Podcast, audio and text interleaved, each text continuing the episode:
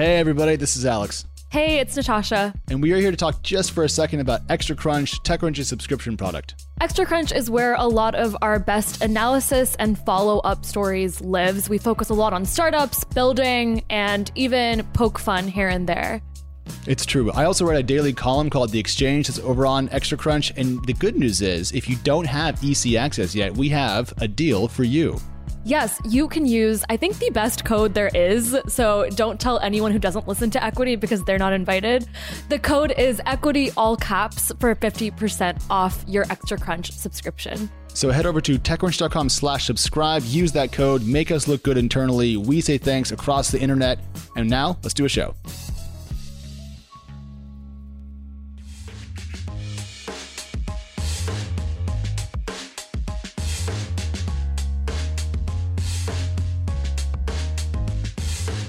Hello and welcome back to Equity, TechCrunch's venture capital focused podcast where we unpack the numbers behind the headlines. My name is Alex and I am joined by Danny Crichton, one of TC's managing editors and writer, author, I should say, of the recent mega Coinbase piece over on the site. Danny, how are you doing?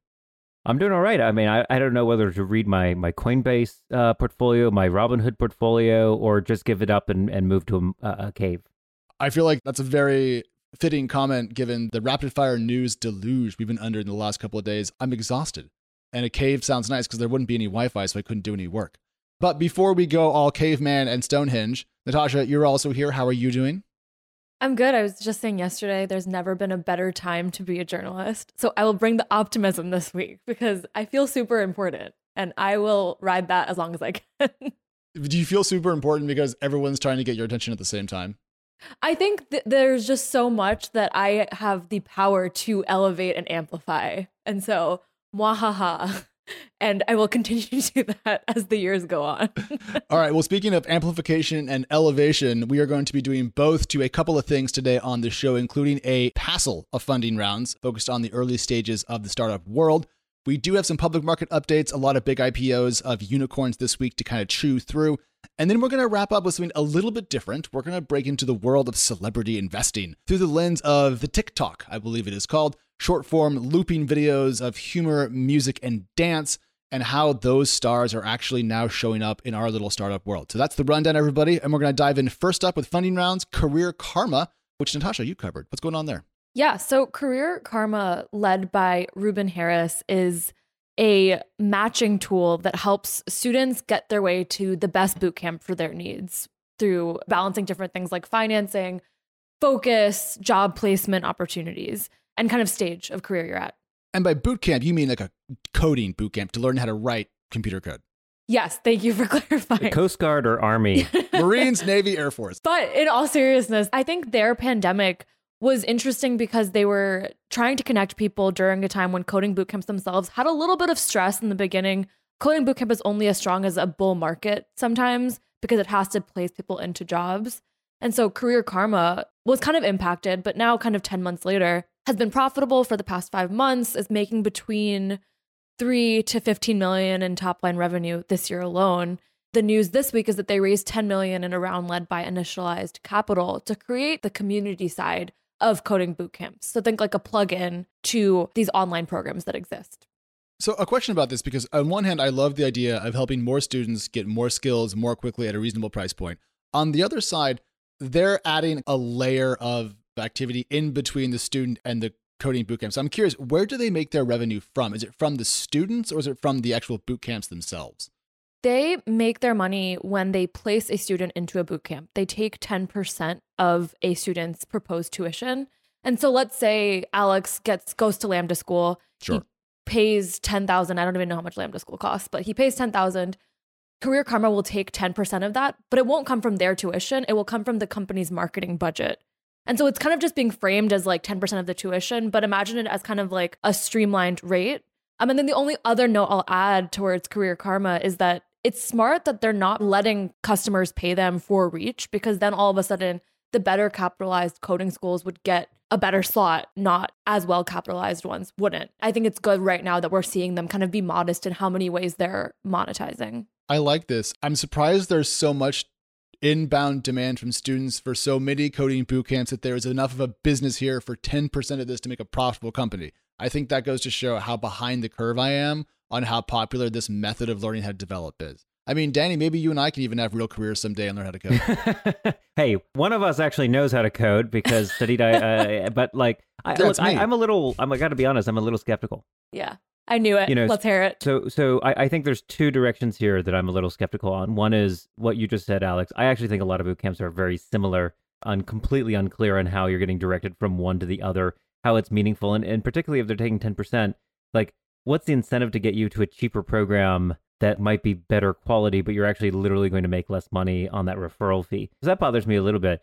The other piece here, though, is the founder Harris. He said in our interview with Natasha that he sees the shift towards short term credentialing as positive news for the startup. And, and in my view, like one of the biggest challenges of getting out of the bootcamp world is like, it's great to take a 60, 90 day class or 180 day class in CS. The reality is, is computer science is really, really hard. It actually takes a lot of time to get up to speed. You know, we were talking about uh, Sketchy, the medical learning app that Natasha covered last week, you know, you don't learn medical school in 90 days. You can't learn computer science in much of the same way. And so, like, I am a huge fan of startups like Make School, which is sort of a re envisioned bachelor's degree that's built around projects, that's built around accelerated learning. It takes time. And so, I, I hope the long term value here is that Career Karma can help you stitch together, if you will, a equivalent degree program. But I just don't think a lot of programs offer all the advanced classes you actually need to build out a full curriculum. Yes, but we're not trying to replace four year CS degrees. That's not, I think, what the idea behind coding bootcamps is. As languages get increasingly high level, and as we move towards a more no code, low code world, I think there is a there's a space in the market to empower people to do some areas of development work without requiring going back and doing logic trees on whiteboards to prove that you read your initials, you know, CS 101 textbooks. I don't think we have to replicate that. I agree though, Danny, entirely with your point that there's only so much you can do in 60, 90, 180 days. But I just wonder if as languages get increasingly extracted from binary on up to machine code, then it is possible to do quite a lot in that period of time and you can be effective in the market. The thing I'll add here is that Career Karma is trying to tackle a blind spot for many coding bootcamps, which is that they don't have this community alumni feature the way that the Harvards and Stanfords of the world have so successfully. Whenever I meet a BU alum out there, it completely changes the conversation. And I don't know if, if coding bootcamps are at that stage of success or signal yet. And so, career karma focusing on the alumni aspect and kind of keeping those students in a community, I think is long term smart. But definitely expect a lot more on the strategy. Ruben was even hinting that they might get into programming themselves down the road. It's still a Series A company. They've done a lot, and I'm sure we'll still see a lot more from them. I, I do think that's uh, the long term interest here is, you know, do they become the boot camp themselves, right? Do they intercept the students that are coming through the funnel I mean, at some point, that's almost inevitable in this storyline, right? You first like grab the customers as they're coming through, be part of the decision making. And they're like, well, let me give you something that's direct. And instead of taking a 10% referral fee, we'll take 100% of your tuition and lock it in. But yeah. I want to talk on uh, another company, which is focusing on polymorphic encryption, which I might add is not something you're probably going to learn in a 90 day coding bootcamp. But Alex, you covered a company called Skyflow, which is using a lot of cool advanced CS techniques to make data more safe. And I'll tell you what, Danny, I learned all about polymorphic encryption while reading 90 seconds of a white paper while covering this round. So I am now the world's leading expert. I was going to say. No, I mean, so so this is a company that, that, that I dig for a couple of reasons. They just raised a $17.5 million Series A led by Canvas Ventures. But critically, we just covered their seed round, I think it was back in like April or something. So really, one of these really fast kind of like double click rounds that we've seen a couple of this year. Welcome was another company that's kind of done this like raise once and then raise again. And in this case, it's on the back of some relatively quick revenue growth. The company put its product into the market in July and has landed some seven figure customers. So, what does it do? It does essentially, it, it, holds all of your super sensitive data for you, and you can access it via an API. And polymorphic encryption is a way to allow for granular access to encrypted information, essentially. And so, what that means is you can say, okay, you have this permission, you can see these fields of data of information that we've sh- stored over in Skyflow. And the company's thesis, as far as I can tell, is there's more and more data being stored about all of us over time. Companies don't want to have it on their own servers or their own cloud because it's very dangerous if you get hacked. So we'll just export that to Skyflow. They will handle the security of it and let us access it as we need to. Uh, I really dig it. I hope it works because I'm still incensed about Equifax and how they arrogated to themselves the authority to own my information, the rat bastards and then they lost it, and then they got barely a slap on the wrist, which made me hate both corporate America and the government at the same time. So, a world in which my data, which I would like to have myself, is at least better secured is a world that I want to live in. I'm covering a company also sort of in this space, taking a different angle. But one of the lessons I've learned covering this space is like we're at the end of big data.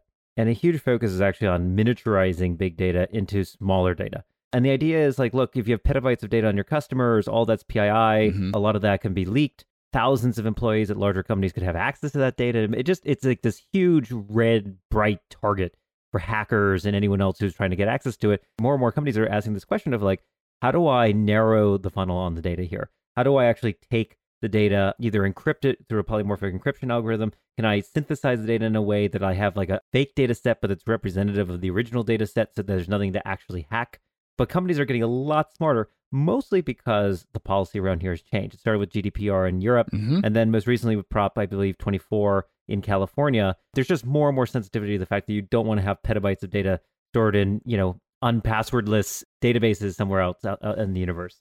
I think something that I get confused on when I see these startups pop up is like how how many of these can actually reach scale and win? Like how how much of a need is there for all these niche plays? One one data point on that point, Natasha, is that according to CEO Anshu Sharma, formerly of Storm Ventures and then formerly of Salesforce before that, they have about eight figures of pipeline currently. Now, not all of that will convert, of course, but with Mhm. their first deal being north of a million, I don't know how many years it was for, it could have been two.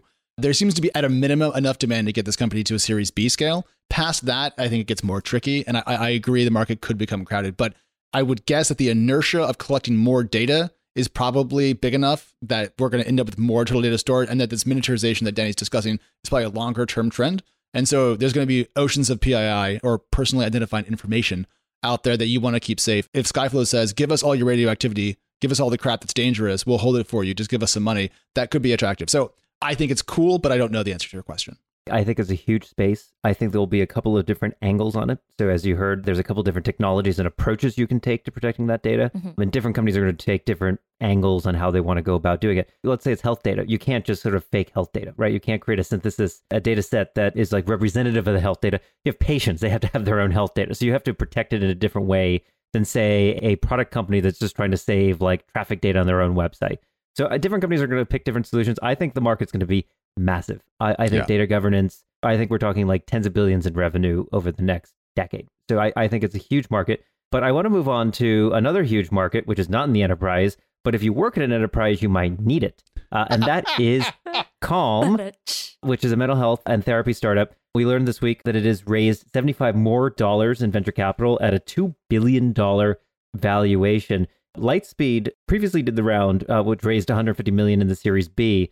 This round, I think, was led by also Lightspeed. Yeah. So I guess they doubled down. There you go. The go. world's the world's most minor correction, Danny. They didn't raise seventy five dollars at a two billion dollar valuation. They raised seventy five million dollars at a two billion there dollar you go. valuation because they didn't just sell three Just shares. implied. Just implied. Their annual subscription is seventy five dollars. They raised one customer. they, they one month. Uh, what a nerd joke! Like, can we not laugh that hard? Okay. Thirty-five million. Continue. I mean, if tell the number.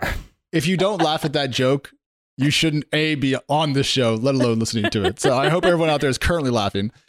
I've now signed up for Calm because I have to deal with abusive coworkers who constantly no. correct my my foibles. But uh, let's talk a little bit about Calm because I think you know they have this uh, this subscription model, and again, it's one of these rare companies in the consumer space that's actually pulled off subscription with everyday people.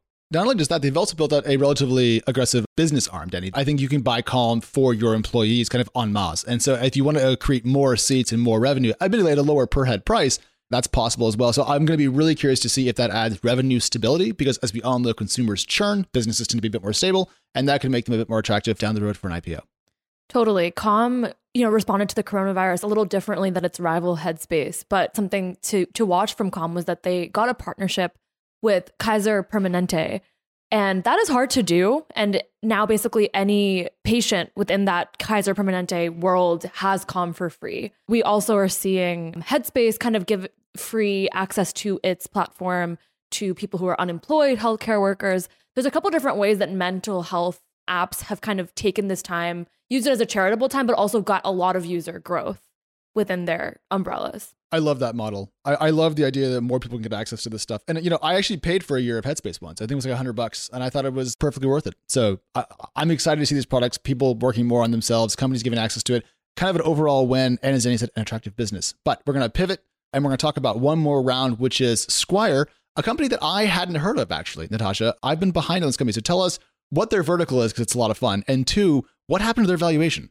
Yeah. So Squire is a startup co founded by Songe LaRon and David Salvant. And they create technology for barbershops to work better, whether that's scheduling your appointments or paying or just managing the overall process of, of what it is to go to the barbershop. Kind of following the trend of startups that have double clicked and raised within the year.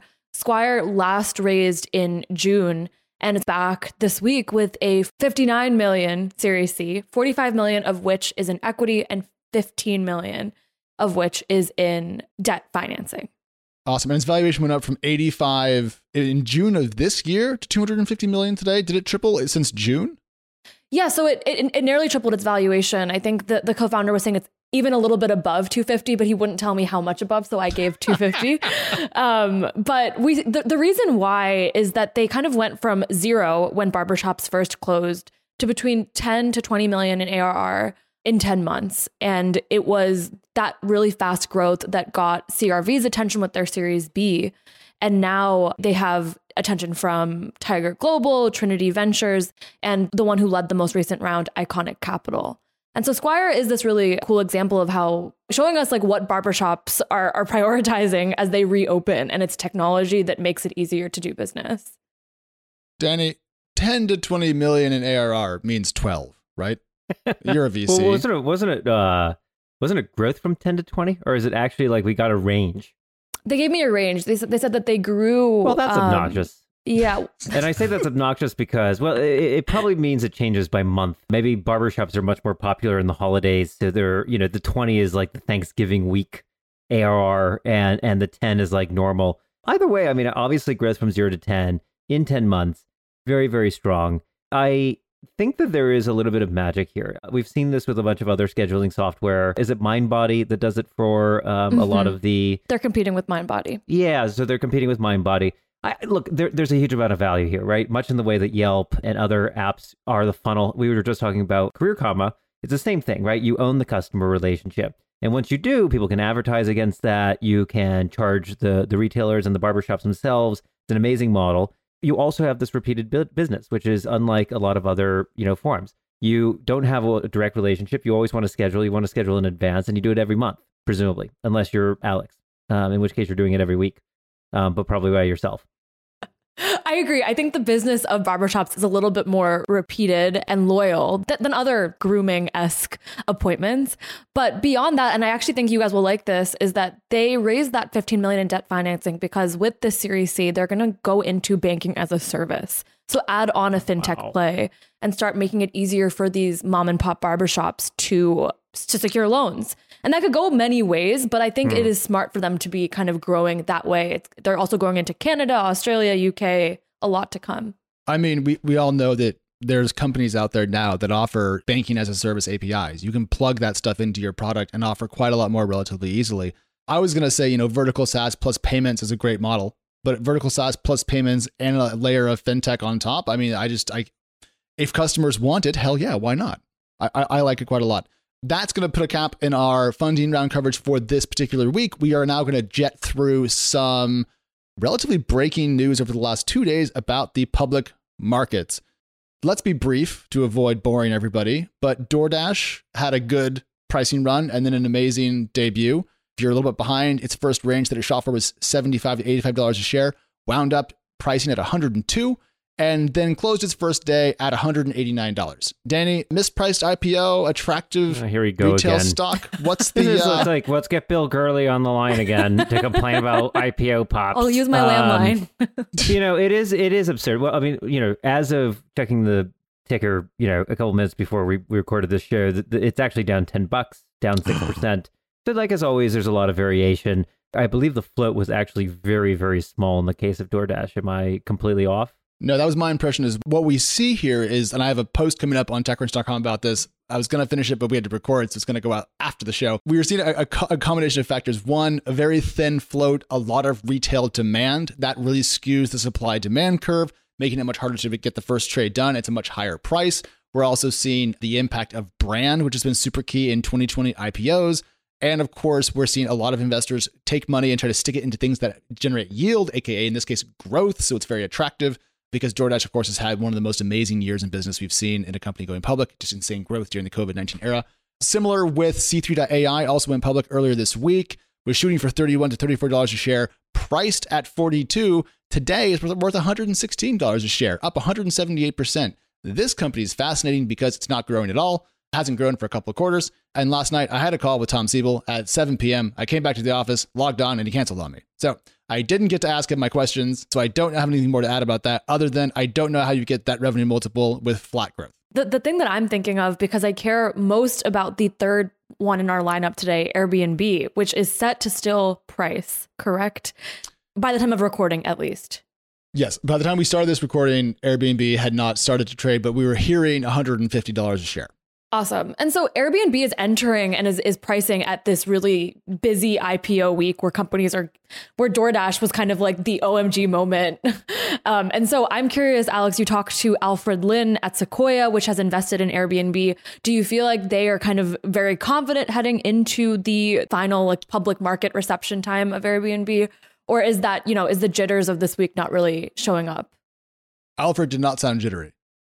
Uh, okay. You know, look, look, if you if you owned shares of DoorDash and it did so well yesterday, and you also were a pre-IPO investor in Airbnb, your confidence level has to be approaching 100%, especially because it priced so far above its range.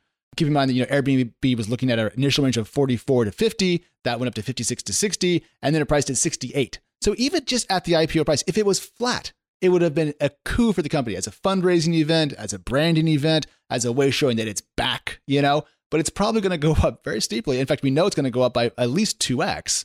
And then, of course, we have Affirm, up, uh, Roblox, Upstart, and a Wish coming up soon. So we have a number of you know, other IPOs that should also be in the next week or two. Danny, is that enough IPO coverage, or do you want more? I can give you more, but I think that's good. I mean, the only only other su- little subtle story here is on DoorDash. I think it's important to note that SoftBank actually has a return, something we don't often hear in the SoftBank Vision Fund world. But uh, according to the numbers we saw, I believe on CNBC, um, SoftBank Vision Fund turned its $680 million DoorDash investment, which I might add is the float for, for C3.ai, into $11.5 billion at the opening price on Wednesday. And so that is what, a 14, 15x return on a serious amount of money over the Vision Fund. And I believe $11.5 billion is roughly their investment in, in WeWork. Hey! So one hole plugged. Wow. You know? And I also, and I will also point out that I do think that C3.ai, despite the fact that it gets no attention, owns the AI stock ticker. I mean, it they does. got AI. Like, how crazy is that? I mean, that's got to be worth something. Good. Well, in, in I, I, would laugh at you and say no, Danny, but in the era of Robinhood, maybe, maybe it's a bit like a good domain. Yeah, exactly. I want to throw in one tiny, one more thought here because I just I forgot to bring it up earlier. We have seen a lot of what we thought were frothy private valuations get absolutely wrecked by the public markets. They've they've been way under. And uh, to give to throw Alfred a bone because I was unkind about him earlier, and I'm gonna get an email about that, so please don't. We were talking about this a little bit, and he said, "Look, you know, DoorDash was always expensive when it was private. It was expensive at every round, and so was Airbnb. So to see people valuing these companies in levels that look expensive, expensive to us now isn't a huge surprise. And I thought that was a fair argument. But also, I'm really curious to see what's going to happen to companies that are raising late stage rounds. Because what can investors say to them if they want a high valuation or higher than the, the private investors want? DoorDash sold stock at a $16 billion valuation this summer. Now it's worth a multiple of that. So a valuation that appeared to us to be kind of ludicrous was actually dramatically under what the market would bear at the IPO price and then now its current trading price. So I wonder if VCs are going to get squeezed and have to pay up a lot more during this IPO cycle for late stage rounds. But let's go ahead and stop talking about dollars and cents. I'm going to give Danny 15 seconds to make a book plug, and then we're going to talk about the TikTok. I think we're doing the book plug later. Um, so let's talk about TikTok first, because then we'll we'll increase the quality of the conversation by talking about books. Oh no. Okay. so this week we saw that Josh Richards, who is a TikTok star previously of the Sway House, which is one of the many TikTok mansions that have kind of popped up over Los Angeles as influencer homes. Josh Richards is joining Remus Capital, an early stage venture firm, as a venture partner. And as I'm sure we will get into, not super new to see celebrities get into the venture space. They have huge reach. They can do a lot for especially consumer businesses with a simple Instagram story. And so maybe the place to start with with um, the Josh Richards conversation is like if, if, if we have to be bullish on this transition, what would we say? Like, what is good about this transition? And then we can make the jokes because I know there will be jokes. But let's start with why this makes sense. Alex first. Okay. I have been critical in the past of celebrity investing because it's always struck me as a little bit frivolous, but I think that's because I've underestimated the cultural import of people of the moment. And according to every single group text that I'm on with my friends, TikTok is the thing. So if you are an enormous star in the TikTok world, getting you involved with the company makes a lot of sense. And my, my thought here is that I think in the old days, we would have seen more endorsements as opposed to investments. You know, you would say, like, we're going to get, you know, Josh Richards or Charli D'Amelio or um, uh, Bryce. I'm reading from the notes. Bryce Hall. I love it. to, to endorse your We're product. already did a long tail of our knowledge for TikTok stars. yeah, no, I mean, I, I see a lot of TikToks, but I don't know who the people are because I'm not cool at all. But I think now with TikTok being so popular and having so much cultural resonance with people that are out there using their dollars, so kind of in market influence, it's probably reasonable that these people are going from being endorsers to being investors because at once they have more money themselves and they have enough power to probably demand a seat at the table to get some of the upside, to get a piece of the pie. So I want to make jokes, but I won't. I'll just say that in the past, celebrity investing has had a mixed track record. But in this case, I think bringing attention via celebrity and TikTok makes a lot of sense. Okay, Danny, let's hear your pros and cons, and then I will finish us off. I mean, I, I think the big question is always do the celebrities help the startup or the startups help the celebrities? I mean, I, I think some celebrities have made a lot of money on their investments. I think in many ways, celebrities get access. And in, in many ways, I'm not sure that they actually create the value for these companies, but because of the celebrity status, they sort of get an allocation that they otherwise wouldn't have been able to get. You know, obviously, if you're having a startup that targets Gen Z, TikTok is a platform to go about do that. I just don't think it helps anyone else. You know, I, I just think about the companies like, okay, let's let's talk about Skyflow. You know, does the polymorphic encryption data security company get Josh Richards to help on what? I'm kidding. Of course not. So it's D2C. And and that's ultimately like, you know, I, I think it's always about these brand plays. You know, I'm in New York. We have a ton of successful brand plays because of this. So like maybe Josh Richards endorses Ro in its next round and is like the the next Who's the guy in the Cialis commercials? I forget which of the famous movie stars was on there. I No, no I don't clue. know. No one knows of this group. That's not, we're, we're not that demographic, Danny. Yeah. May- Maybe you are, but yeah. That this is where the show we're, we're just taking it right to the gutter. So I, look, I, I think there are definitely startups that can use this. I think it's fine to be a venture partner. Josh has been very entrepreneurial and getting a bunch of stuff out there. From what I've heard, the guy makes a f ton of money saving our, our, our producer Chris Gates some work there, but an f ton of money doing all these sponsorship deals. So I, I think it's fine. I just think we have to like not change coverage and what we focus on and which companies make money based on which celebrities are attached to which companies. Like it's always good to go back to the dollars and cents. And so I don't think it changes what we do here at TechCrunch. I'm certainly not going to cover a story. I have actually been pitched stories that were like, Josh Richards has invested in this company. I was like, I don't know who that is. Like this did not work. In my experience of talking to celebrities in and around technology events more broadly, I talked to a, a former Doctor Who about Surface once. That was a fiasco. But I did enjoy my chat with uh, Jared Leto at, at a box event because one, I got to take a picture with him and I was topless. that was funny. And two, he actually had some pretty good ideas about startups. So I think there is the occasional investor who's also a celebrity who can do some reasonable things. I'm curious to see how this bears out. Ashton Kutcher's investments have been kind of up and down. So we'll see. But I, I'm not going to be dismissive of the kids. I think, you know, long term, the thing to track is TikTok actually going to get people into venture? Is Josh Richards actually going to learn how to do a deal? Or is he just going to be used as kind of like a reposting and, and reach arm? There's nothing wrong with reach being his sole quality and, and use in a venture firm. Like as one operator Scout Friends put it, she said one one repost from Josh Richards could do more for any startup than a VC could do in their lifetime. And it's true. Like, I, I don't want to dismiss how important reach is. And it's a lot more than what a lot of early stage venture capitalists do do for their companies. I can feel Danny disagreeing with me. but the last note I'll make is if we do see this happening more and more, this conversation is going to keep coming up. And I think what we should focus on as a publication is this transition of influencers going for equity instead of brand deals and seeing what these TikTok stars are actually doing. Within the venture firms. I don't know if we'll ever get that kind of access, but we can try and like report on it diligently from there. But I agree, it's not news to, to if Josh, you know, invests in a company yet. I, I, I think at the end of the day, building a startup is about building a startup. That's the tautology of today. What, what I mean by that is it's all about you know the operations of the company, how you're converting all of your inbound leads into actual sales or users, converting them onto the platform, et cetera. So like Josh Richards, start, you know, fixes your top of the funnel problem for a consumer, particularly brand, particularly D2C company. That's great. You know, 10 million people get exposed. You would have paid millions of dollars potentially in Instagram ads, Facebook ads in order to get the same kind of reach. And because Josh is doing it, people might actually like do something, right? They might actually click the link and follow through sure. on it in a way that they wouldn't if it was advertising. But at the end of the day, and this is where I, I kind of get, uh, you know, uh, annoyed by this sort of comment of like, well, it's more valuable than any VC. It's like, at the end of the day, you have to build a company. You got to have leadership. You've got to have teams. You've got to have good product and engineering, marketing.